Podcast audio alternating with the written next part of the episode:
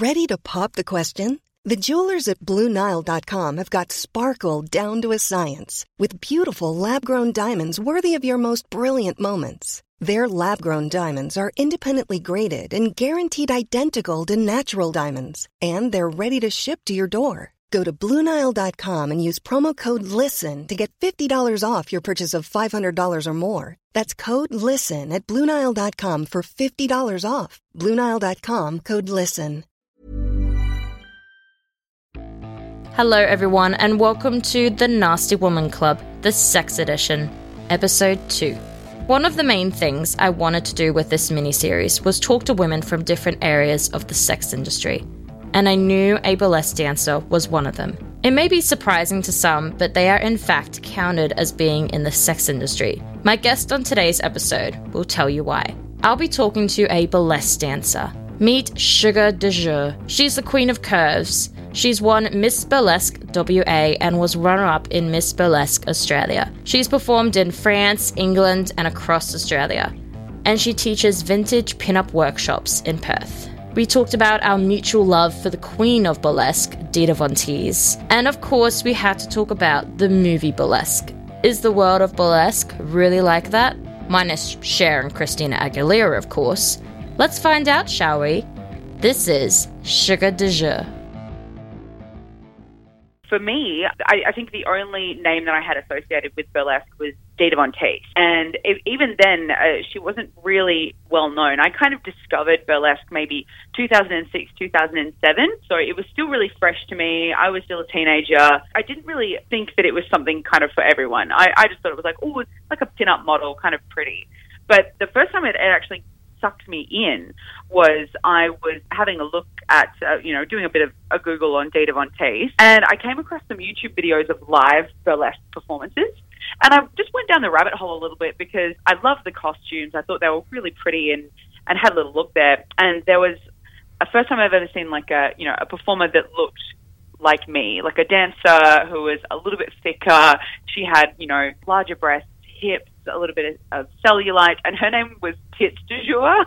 And I watched her YouTube video, and she was absolutely just oozing body confidence, just dripping with style. She looked amazing. She had complete control and power, and I absolutely fell in love. And from then on, I was like, oh, where, where, where can I go to do this? I want to do this. I think this would be so much fun. And I started doing some classes because there was um, a small like burlesque troupe that was running in Perth that offered classes. So it was it was really not mainstream at the time that I found it, and it was just due to like you know just a, a careful bit of googling and knowing the name Dita Von Teese, and it has just grown so much bigger than that. It has absolutely boomed since that. I love so much that your love started from Dita Von Teese. I have the biggest girl crush on her. My oh. goal is to see her live. I still haven't. It's on my list. She is fantastic. And you, like she's she's amazing because there's so many different avenues of burlesque that has evolved from Dita. And, and Dita started doing it to stand out of the crowd because she worked at strip clubs. So she really wanted to stand out from the crowd, which is why she did the whole vintage thing. And now that burlesque has really taken off, you know, you can be a burlesque drag performer, you can be a comedic performer, you can be a circus performer, you can really find your own avenue. So you don't have to just be like a carbon copy of Dita Von Teese to be able to perform. You can do whatever you want, but I absolutely am, am enamored with her, and I'm always inspired by her. So you said that you started off with burlesques by doing some classes. How did you then transfer classes into then wanting to then work in clubs or bars or, yeah, where exactly do burlesque or dancers work as well? That's what I have to think yeah. as well. Yeah, how did then that transfer from classes then to making into a career of yours? Yeah, it's tricky because, um, uh, you know, obviously when I started again, it wasn't as mainstream. There were not spots for burlesque performers in bars or, or nightclubs in Perth. Um, when you go to places like New York um, or, you know, Uh, New Orleans, burlesque is a little bit more in the history, and it it happens a little bit more um, commercially there. But in Perth, there's kind of nowhere to go. It's more of a like, a, hey, you do this for body confidence, we do it for fun, and we go from there. So the only option when you want to start doing it at a professional level is to teach. So when I started doing some, um, when I started taking classes, I found I really had a talent for it. The teachers that I had in Perth were really supportive and said, look, you know, you're doing very well at this. You're going to be fantastic. You know, this is what you need to do to become a professional performer. And it's really just about working on your craft. Every act that you create really polished. at that time, they started hosting Miss Burlesque Australia, which is a competition that started in Perth. I think the first time they started was two thousand eleven. So a few of my teachers had competed in Miss Burlesque W A. And from then, that really hones you in and can turn you into a professional performer. So from there, like after doing classes, the next step to being a professional is really kind of entering some competitions, because that way your acts are scrutinized by professionals. You know, you're recognized on more of a, like a larger scale level. It pushes you really to match the level of, um, of performance that was in Perth at the time. And as that has gone on, that's completely leveled up. So once I did that for a couple of years, um, I did quite well at that. I spent your first couple of years competing and not winning, but then you start placing, and then I was lucky enough to win in two thousand sixteen, and at that point I was already a teaching performer and I'd already been accepted to a couple of international uh, burlesque festivals. You've got to hustle. It's you going out there and, and making sure that you are um, present on social media and working on your craft and making sure that you're looking at the level of, of performers that you aspire to be like and making sure that you're trying to match that with every act that you make. You can't just rock up in some lingerie and do a striptease and expect to be paid and booked at clubs and gigs. And you've also got to go out there and you've got to go to clubs and gigs and see the performers that are out there and seeing what they're doing. Something that's gotten me a lot of bookings as a professional performer is being heavily involved in the world of drag.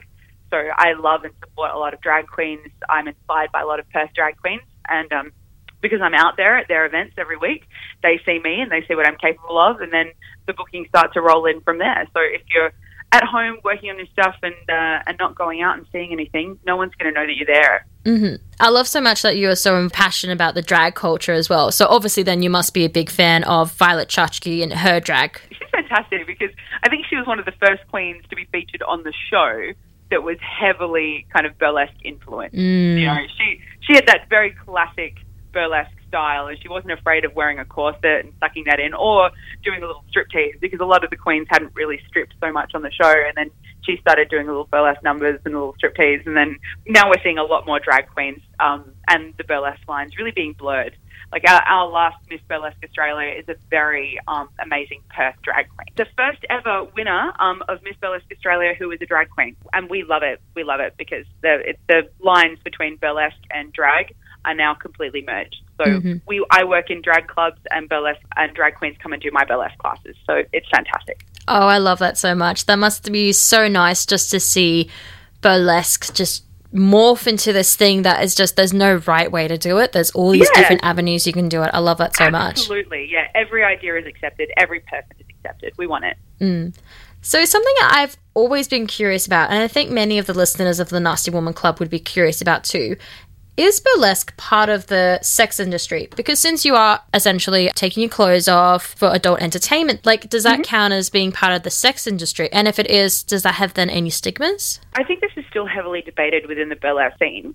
I would one hundred percent say yes, because, you know, you really need a license to be able to strip in certain venues, even though we get down to, you know, the smallest thing we get down to is either uh, merkin and pasties. A merkin is like a little, um, a little beaded or um, sequined little, like, must cover or like a C-string. So it's still, there's a lot of nudity on show, and a lot of bars or clubs may not have the particular license to be able to show that within their venue.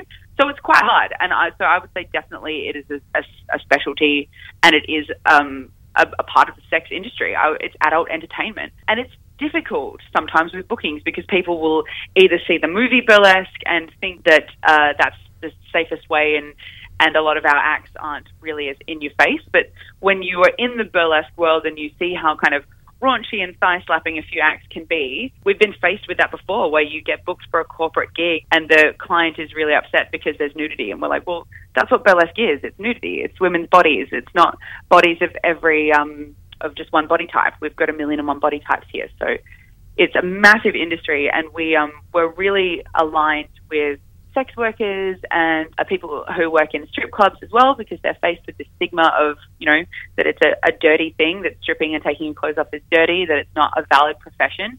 And we absolutely think that's bullshit. The other thing that gets debated a lot is whether or not burlesque is better than stripping, whether, you know, you can say that I'm a classy stripper, or that you should um, be putting out there, oh, come to my burlesque classes because it's stripping but classy. And we also think that's a load of bullshit, because it's all the same thing. It's bodies, it's women taking off their clothes to music, you know, the the lines should not be separate. It, it should be blurred. They're exactly the same thing. So I one hundred percent would classify burlesque as working in the sex industry. And also people that take off the clothes, that own their bodies, why are they the ones that are always shamed? Why isn't it the ones that are paying them? That's what I always get yeah. confused about.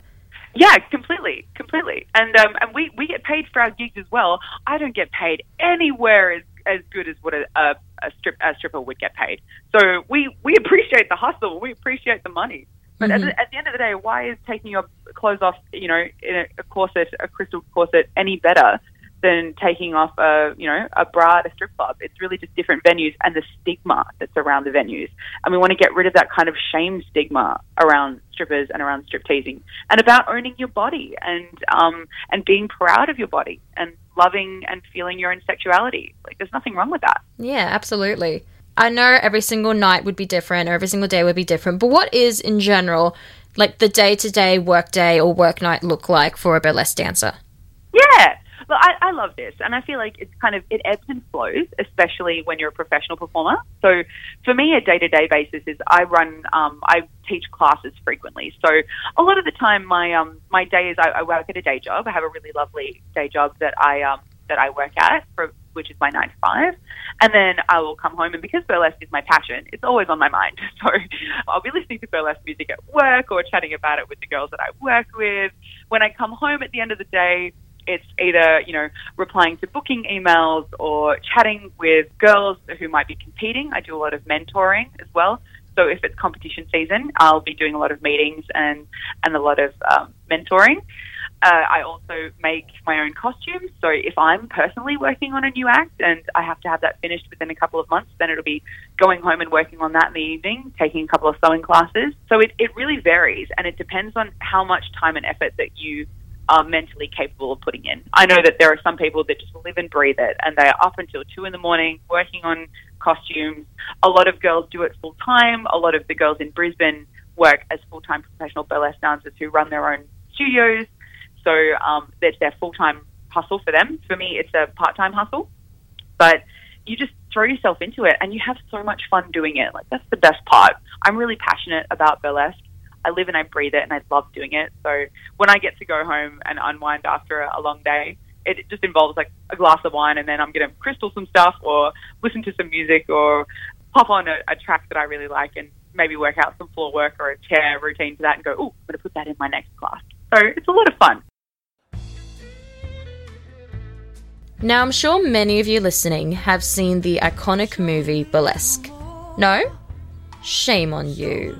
Well, I remember seeing it back in cinema in twenty ten. I fell in love even more with Cher and Christina Aguilera, which I didn't even know was possible, and honestly thought, watching this movie, this must be what the world of burlesque looks like. Well, boy, I was wrong.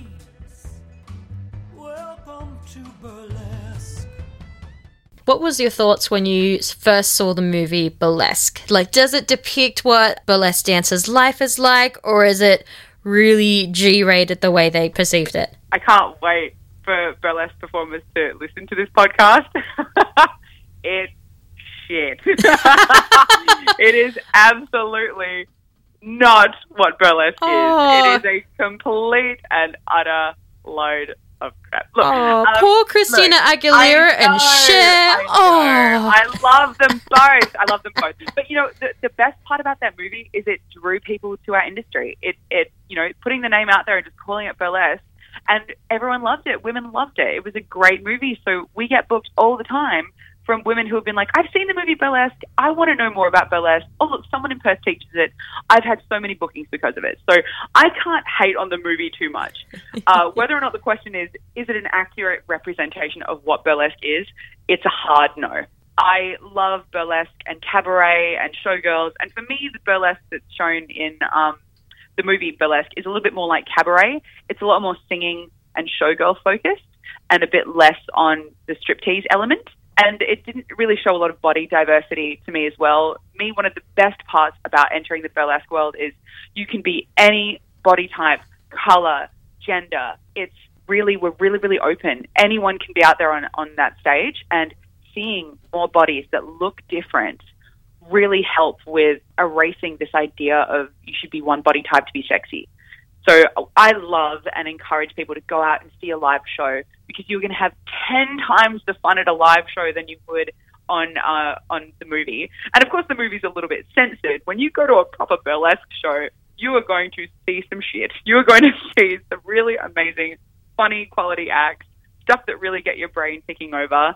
And it, you were going to fall absolutely head over heels in love with it. I love that so much, that you are so passionate about it. How has it impacted you with your, because obviously as a woman, we are raised to hate mm. our bodies, to critique mm. our bodies. How has it helped you and empowered you with your own body personally? It's definitely been like a slow, a slow burn. It was, it's an amazing resource to find. And as I age, see my body in a different light um, every year that I age. And when I was a when I was a, a you know younger, I thought, oh, I'm never going to love my body. I'm never going to fully accept it. And now I'm at that stage where I'm like, okay, there are some body issues that I have. I know why I have them. I accept that I have them, but that's not going to let me stop doing what I what I love doing. And I'm happy. And you just kind of take everything with a grain of salt and be like, all right, okay, I'm not one hundred percent okay with my arms in this photo, but that's okay, because everyone who saw the act live loved it, and I had a great time performing, and it made me feel amazing. So the main thing to realize is you are never not going to have body hang-ups. Everyone has them, and they're never going to fully go away.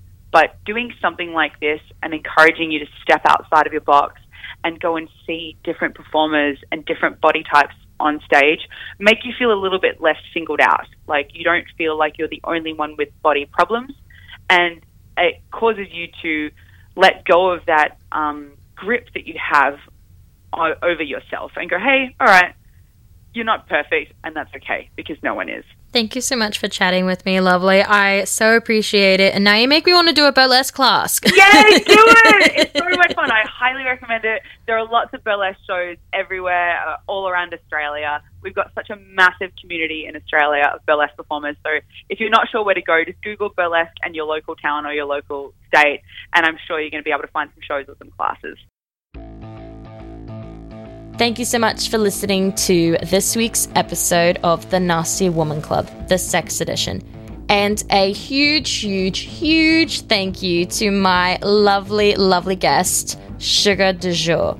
Make sure you check her out on Instagram at Sugar Du Jour. I'll pop her name in the show notes. And if you're in Perth, make sure you check out one of her shows or one of her pinup workshops. Highly recommend. Next week on the show, I will be speaking with another woman from the sex industry.